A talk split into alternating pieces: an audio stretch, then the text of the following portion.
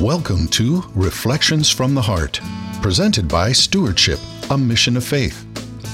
Reflections from the Heart with your host, David Abel, is an outreach of gospel reflection, a ministry of stewardship, a mission of faith. For the next 30 minutes, please join David as he breaks open the bread of life in the gospel reading for Sunday's Mass. And as the same Holy Spirit who inspired the biblical writers inspires us today with the truths he reveals to our hearts through his word.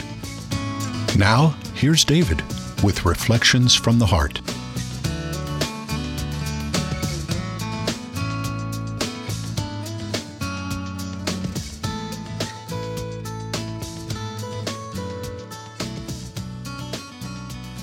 Welcome, everyone, to another session of Gospel Reflections. I'm Tom DeAngelis, sitting in for David Abel, who is out of town this week. And I have with me today Don Gleichman, uh, Tom Terrace, and Art O'Day. Welcome, gentlemen. Good morning, Tom. Hey, Good morning, Tom. And uh, if you will get your Bibles out, your New Testament, and we're going to be reading the Gospel for the fifth week of Lent. Uh, it's taken from John chapter 11, and it's the short version, so it's verse 3 to 7, 17, 20 to 27, and 33b to 45. Uh, and we'll uh, be skipping through that if you're going to be going through your through your Bible. So, uh, but to start out first, Don, would you offer a prayer to the Holy Spirit for us? In the name of the Father, and the Son, and the Holy, Spirit. Amen. We thank you, Lord, that we have such a God that He has asked us to call Him Father because He wants a relationship with us that's different than the relationship that Ishmael had with Abraham. That's different than other religions. He doesn't just want to be a master, He wants to be a father, and thereby allow us to be members of His family through His covenant with us. Thank you, Lord, so much for sending your Holy Spirit to us. After you rose from the dead to prove that Jesus was God, you then sent us the advocate, the Holy Spirit, on Pentecost to bring us unity in the body of Christ. And in this body of Christ and in this unity, praying for each other, we contemplate now on your word. May our contemplations and may our words be fruitful for the body of Christ. Amen. Amen. Father and the Son. And Tom, would you um, give us some, as David says, give us some gospel love? Sure, Tom. Uh, again, this is taken from the Gospel of John, chapter 11. The sisters of Lazarus sent word to Jesus, saying, Master, the one you love is ill. When Jesus heard this, he said, This illness is not to end in death, but is for the glory of God, that the Son of God may be glorified through it. Now, Jesus loved Martha and her sister and Lazarus. So when he heard that he was ill, he remained for two days in the place where he was. Then after this, he said to his disciples, Let us go back to Judea. When Jesus arrived, he found that Lazarus had already been in the tomb for four days. When Martha heard that Jesus was coming, she went to meet him, but Mary sat at home. Martha said to Jesus, Lord, if you had been here, my brother would not have died. But even now I know that whatever you ask of God, God will give you. Jesus said to her, Your brother will rise. Martha said, I know he will rise in the resurrection on the last day. Jesus told her, I am the resurrection and the life. Whoever believes in me, even if he dies, will live. And everyone who lives and believes in me will never die. Do you believe this? She said to him, Yes, Lord. I have come to believe that you are the Christ, the Son of God, the one who is coming into the world. He became perturbed and deeply troubled, and said, Where have you laid him? They said to him, Sir, come and see. And Jesus wept. So the Jews said, See how he loved him. But some of them said, Could not the one who opened the eyes of the blind man have done something so that this man would not have died? So Jesus, perturbed again, came to the tomb. It was a cave, and a stone lay across it. Jesus said, Take away the stone. Martha, the dead man's sister, said to him, Lord, by now there will be a stench. He has been dead for four days. Jesus said to her, Did I not tell you that if you believe you will see the glory of God? So they took away the stone. And Jesus raised his eyes and said, Father, I thank you for hearing me. I know that you always hear me, but because of the crowd here, I have said this, that they may believe that you sent me. And when he had said this, he cried out in a loud voice, Lazarus, come out. The dead man came out, tied hand and foot with burial bands, and his face was wrapped in a cloth.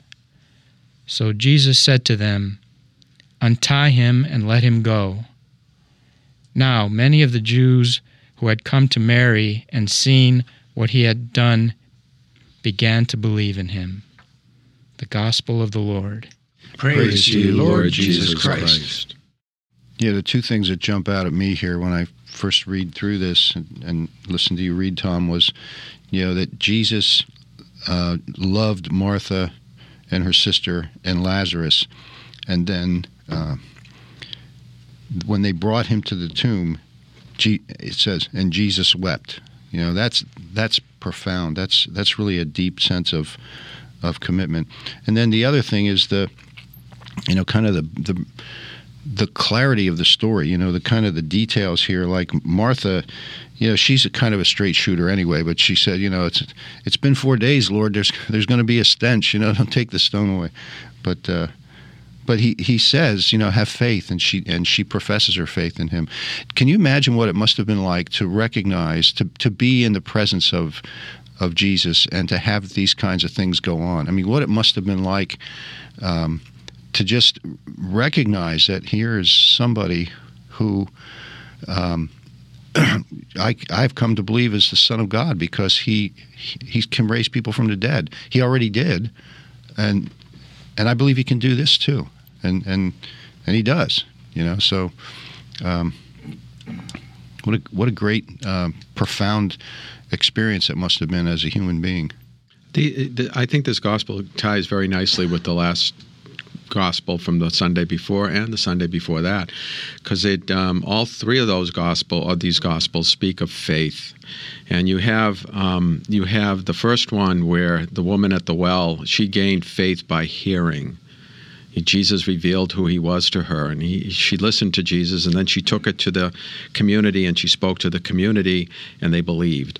And then last week we have uh, um, the faith uh, that came out from the people that, or if you look at the Pharisees, the faith did not come out; it had the opposite effect. Right. Um, but uh, faith leading to con- conversion of heart, and you watch, you see the blind man. He went from believing that Jesus was a man, and then he professes that Jesus is a prophet, and then at the end he is worshiping Jesus as God. So you have that progression of faith in the blind man, and then you have here you have the culmination of faith. Faith- What does faith lead to? It leads to resurrection. You know, things that we, we were hoping for at the end of our life. You know, um, so that I, all three of those tie in wonderfully together. Um, and you brought up Jesus wept. Um, it shows that you know the belief that we have that Jesus is both man and divine. I mean, that's such a human demo, devo, um, Yeah. emotion. Just you know to weep over the death of a, of a loved one. Um, you know, Lazarus was like a brother to him, and uh, so he's torn apart by the thought of the death of his of his might be his best friend. Who knows? Yeah. Um, and then, uh, but then he's going to show his divinity. He's going to show his divinity by right, raising him from the dead. So, you know, again, a very rich gospel. So much is going on. I mean, uh, c- can we extend the show, Michael, for for two hours so that we can go through everything that's in this gospel? Um, it's just a just a wonderful, wo- won- wonderful tale. One thing that's always very much impressed me was when Lazarus came out of the tomb, the first thing that Jesus said was, Untie him, unbind him. And I we had discussed a couple weeks ago what that meant and in another Bible study and and I think about my own life and I think in many ways that is two things. First of all, the habits that I've developed that are bad, especially those habits that I had when I was younger, that have in a way stained my my soul, that I continually try to fight against and get rid of. But here he was still bound by those. And how was he bound? His soul was still stained. And the second way of looking at it is, in a way, it's natural sin. It's the original sin that we inherited from Adam and Eve. Because we're, we're sort of born that way with that big, huge stain that we call original sin. And so, in a way, this seems like a type of reconciliation. Jesus is saying to saying to them, unbind him. Somewhat like God said to Adam and Eve in, in the garden, Where are you? If they'd said, We're over here, we did something really bad, could you forgive us for that? It wouldn't have happened. We wouldn't have gotten original sin. But instead, Lazarus is still bound. But by unbinding him, he can come to Jesus now unfettered. And that's what we get in the, in the sacrament of reconciliation. We have our sins absolved from us. Take off my take off my, my wrappings now, Father. I have sinned. Forgive me for my sins. Lord, I've offended you. Please take off my bindings. That's a nice way of looking at it. You know, um, I'm sure some of you guys are familiar with Pastor Al from over at our oh, Gospel yeah. Reflection mm-hmm. on Wednesday mornings at the Ironstone Ranch, and I, I, love and it brings to mind when you're talking about un, unbinding and untying. He he. Uh, you know, Pastor Al has these pithy little ways of, of, you know, succinctly summing these things up. And he said, you know, I can't raise from the dead, but I can help. Un, I can help take off grave clothes. You know, mm-hmm. Mm-hmm. so you know, I can. I can't do what Jesus did, but I can sure help him. You know, I can. I can sure do that. When he says, you know, untie him and let him go, I can go over and help out with that. And I, I just always thought that was such uh, like a humble thing. Um, but also, I mean, somebody did need to untie him. You know, somebody needed to be there to, to, to kind of make make the miracle work. You know, complete it. You know, I mean, it was there. Lazarus was risen, but uh, but he's still bound, as you said, Don. So, you know, I can't raise from the dead, but I can take off grave clothes. You know. And if we talk about the body of Christ and how the body of Christ is all of those of us who believe in Jesus Christ and feel united in his church, it relates to another part of the scripture where it says, Take away the stone. What stone? Well, if if you know that there is a way to get away from your your being bound to something, if there's a way to get away from sin, that is to have the stone removed, then you approach it. If you don't know there's a way to get away from it, you just sort of suck your thumb and say, "Woe is me," and and too bad, I'm lost. But we can yeah. take the stone away by saying to a person, "There is a way out of your sin, and that's to admit your sin to God." It's if if we don't take that first step ourselves, which is to remove that stone or to take advantage of the stone being removed for us, then we can never be unbound. We're still wrapped up and we're still in the tomb. Mm-hmm. And this uh, kind of what, what you're saying, Don, and then what you said, Art, about faith, the impossibility of this situation. Like he's been dead four days, it's over, forget it. You know, like you can't do anything. And when you look on, on our own lives, the stuff that we look at, like that'll never happen for me. I'll never be happy. I'll never meet the love of my life. Whatever it is, it's impossible. You know, we see clearly in this that he's been dead four days, yet God can mm-hmm. do the impossible and and raise you know a dead person back to life. So even in in our own lives, those loved ones who have been away from the church for forty years, you know, yeah, there's still a chance for them, even though the the if you use the word stench of the sin in their soul, God can take that away even after 40, 50 years. So yeah. I guess my point is that there's that statement, there's nothing will be impossible for God is is is like evident in this reading. Yeah, it's interesting too because when you were just saying that, Tom, it it it made me remember um, times when things were desperate and where you know you kind of got to a point where you said, "Oh, this is never going to happen. It's never, never going to happen." But somehow or another, you just kept plodding and you kept going ahead. But I have noticed over the years, over many years, I mean, because I even remember kind of stumbling on this uh, this awareness in high school, and I don't know that it's borne out so much in the scriptures as it just seems to be part of my experience. But I do see some of that here with Mary, where he Jesus says you know, do you believe in me? She says, yes, I believe in you. And then he goes to, to raise Lazarus, and she, now she's pushing back. I mean, she's kind of like, you, you can't, it, it's going to oh, be yeah. a stench. It won't work. So there's that faith, there's that belief in the possibility, there's that belief, there's that love, there's that, but there's also a point where you say, it's, look, it's over, it's over. And then God comes in right when you least expect it. And that seems to happen more often than not. There's, there's an element, there's like a substrata of faith there that you never really give up but it, but it, you get to a point where you kind of look at it real. You say, "I got to be realistic. It's over," you know. And then God, and then God comes through right at the point. A lot of times where you where you've you've overtly given up. You know, you kind of outwardly said it's never going to happen, and then it does. Yeah. But but if you keep plodding along, a lot of times God will keep saying, "Well, I want to see how." How much faith you really have? How far are you going to go? And then you get to a point you say, "This is it. I just I really don't think it's going to go any further. I really don't think this is going to be able to happen.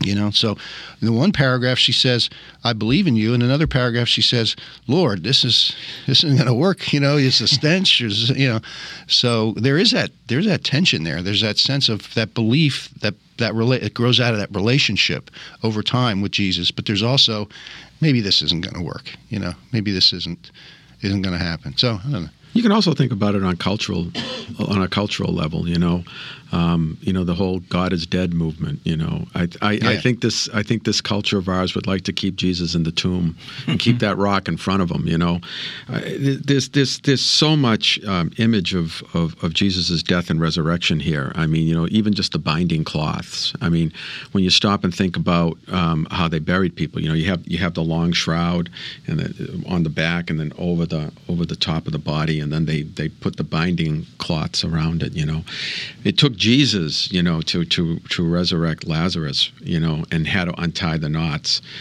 But you know, when you go into the tomb that Jesus was, those knots were not untied. No one needs to untie him. He was perfect. You know, he just rose right out through the shroud, um, and and into his glory. And you know, he promises that kind of. To, I think that's what we're saying. You know, through through the forgiveness of, of the sin. You know, the power of of confession. You know, a power of taking uh, your sins to God and asking for forgiveness. Um, you know, the, the the the binding cloths can be unknotted. You know, but the culture wants to say that you can't do it. It's it's it's not over. I mean, you you and I go to um, that man is you on Saturday, and how much do they talk about you know the the the culture today that takes men and put men into into the culture that they get tied and by things like uh, you know pornography or um, just chasing after money you know, and, and making that more important than than family and and, and God. You know, no time for God, no time for for family. Uh, we're chasing money, you know, and we and and the culture says, well, you're taking care of your family that way. Well, what about your time? Yeah. you know, and so we we kind of believe that there's no way out. You know, or worse yet, hearts become hardened and you don't see the way out. You don't see it when the Yeah. rock gets pushed back and God is saying, "Hey, you know, would you like me to take those knots off too?" Yeah. You know. So what binds? I mean, we all have to ask us. This is Lent. We all have to ask each other, what is it binding us? Mm-hmm. You know, and what is pushing that rock in front of the tomb that we put ourselves in that we we think that we can't get out? Mm-hmm. Or we think that God doesn't care, but in this gospel, we see how God cares. He wept, you know, mm-hmm. he was perturbed. So he, he cares about Yeah. our situation, our knot, or whatever it is that's Yeah. Hurting us. In a men's Bible study this morning, we were considering a chapter of John a little bit further advanced, where where Jesus spoke about how um, a woman in childbirth is in such pain. It's so horrible. It's terrible. But the moment the baby is born, she forgets all about the pain, and and, and the baby is there. And and, and when you look at it this way. Uh, in that way, women always have sort of an out, don't they? I mean, they always know there's an end to it. But then I thought to myself, hold it there really isn't anything in my life that isn't part of God's plan. There isn't one situation in which I can't call upon God to make sense of something, to make it turn into joy, And then we started talking about some secular things. And you know, in the secular life, there really isn't anything smiley or, or, or joyful. We were talking about a recent event that happened, and I won't go back into it because it's, it's negative. But how could you possibly find joy in that horrible thing that just happened?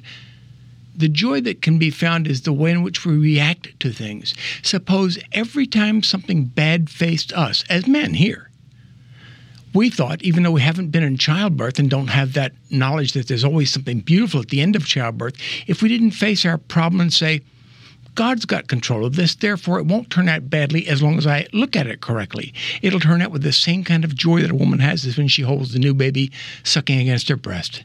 Wouldn't it be nice if we looked at all of our problems as, thank you, Lord, for whatever that was, help me to understand what that was and how it's going to affect my life and make it work better for you and for the church? It's the difference between Christians and those who have no God and have no hope. Mm-hmm. You know, um, I've, I've often thought relative to that point, Don, because I do think there's a sense of that, you know, that Adam and Eve, um, you know, taking the fruit from the tree of the knowledge of good and evil, that was that was you know they kind of reached out, took it, and they disobeyed God, and and that's true. That that's exactly how it happens. But if you think about to the point you made before, is that God created everything good, it's not so much that they that they did something wrong. It's that the knowledge of good and evil is is i take upon myself the ability to define for myself what i like about your creation and what i don't like about your creation. When it was all created good so now all of a sudden God says, Be fruitful and multiply, cultivate the earth.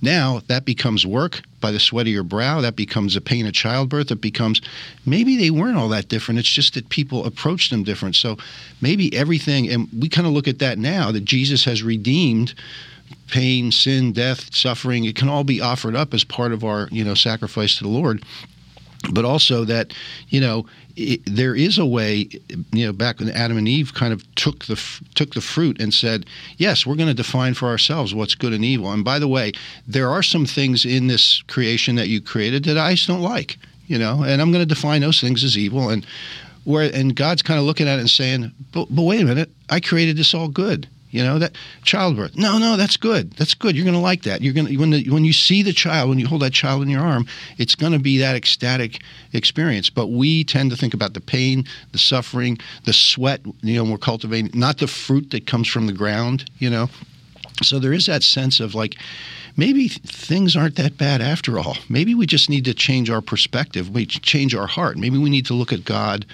as being the provider and all the things that we tend to look at the flat tires and the people cutting you off in traffic and somebody, you know, um, you know, irritating you at a gospel reflection or something. All those things we need to look at and say, "Thank you, Lord." You know, and, and we just don't do that. I mean, I don't do that, so um, you know, maybe other people do, but I, I think that's part of um, exactly what you're saying is embracing, you know, the gift of God and saying, "Thank you very much for this," even though some of it I don't particularly care for, but I'm going to take it all just the way you delivered it. And that's the that's the faith. That's a hard thing to believe. I think for us, you know, historical people caught up in you know the concupiscence and not having everything kind of worked out for us like it was in the garden. Why yeah. is it when God says to us, hold on now i've got an eternal perspective i look at all time in one i look at everything in one time it, it, it's all it all is one big picture yeah and i can see it this way why do we always say to him yeah but this is the way i'm looking at it yeah uh, hold it what do you mean why can't we look at things the way God does and say we have to trust in Him? We have to believe in Him mm. through the Holy Spirit that everything will work out well because it is God's plan. And I think about those horrible, horrible things that I see around me that if I approach them in the correct way, they can also give glory to God. Mm-hmm. I think the practice of the virtues also helps to you know, sort of live what you're saying, you know, like if we can learn prudence and mm-hmm. temperance and yeah. all that, that we're able to then see, you know, through the mind of God.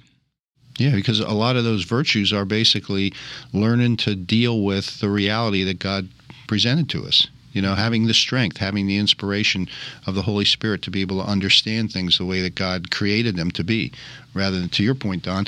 And I think it's not it's no accident that Pope John Paul, when he wrote the theology of the body, took, you know, after the sin, after the fall of man, uh, he puts humankind in this in this time period called historical perspective. In other words, there is time now, and that there will be the eschatological man, which will be when we're caught up in this, you know, in the uh, in the second coming. But historically, I mean, prior to that, it was just this sense of being in God's presence, and there's no time. I mean, maybe there was a duration, maybe things went by, but you know, it's like when you get so absorbed in a book, or you know, if you play a musical instrument, you could be caught up in that. Some people get like runner's high. It's when time and time kind of stops. You know, it's like it's not there anymore. So and I think that's part of it. I think that's part of our experience of it. So we need to talk more about the virtues. I think. Yeah. I think that's what you're saying, right, yeah. Tom? Yeah. yeah. You know, we, we talk a lot about sin, but what's the what's the antidote for sin? You know, it's the virtues. Obviously, we see faith in this story, but I'm sure there's mm-hmm. others. You know, um, what is what what what leads us to faith?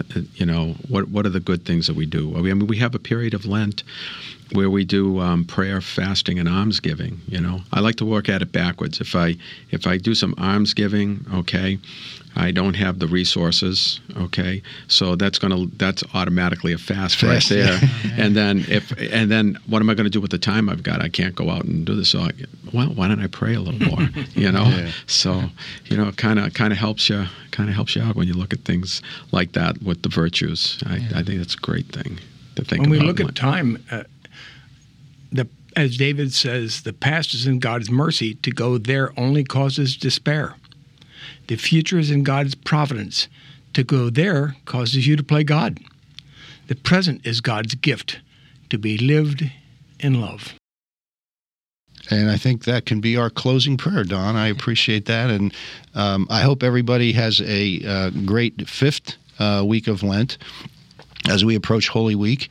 We'll be approaching Holy Week uh, the week after that, and uh, that all of the things that that um, we, you know, hopefully help stimulate in your thinking and your faith uh, around the Gospels, that you'll break open the Word of God often and realize that it's not just uh, ink on a page; it's actually a person, and it can touch you and transform you. So, with that, God bless you all.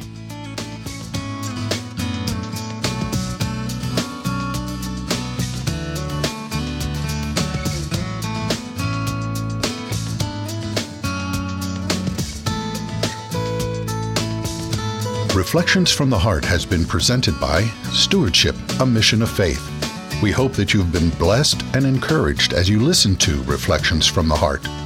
If so, you might consider participating in a gospel reflection group. For information on locations and times of gospel reflection groups, or how to start a gospel reflection group in your area, please visit our website at stewardshipmission.org and click on Gospel Reflection Groups or call us at 717 367 0100. Stewardship, a Mission of Faith, is a 501c3 nonprofit organization and depends on donations from people like you to make Reflections from the Heart possible.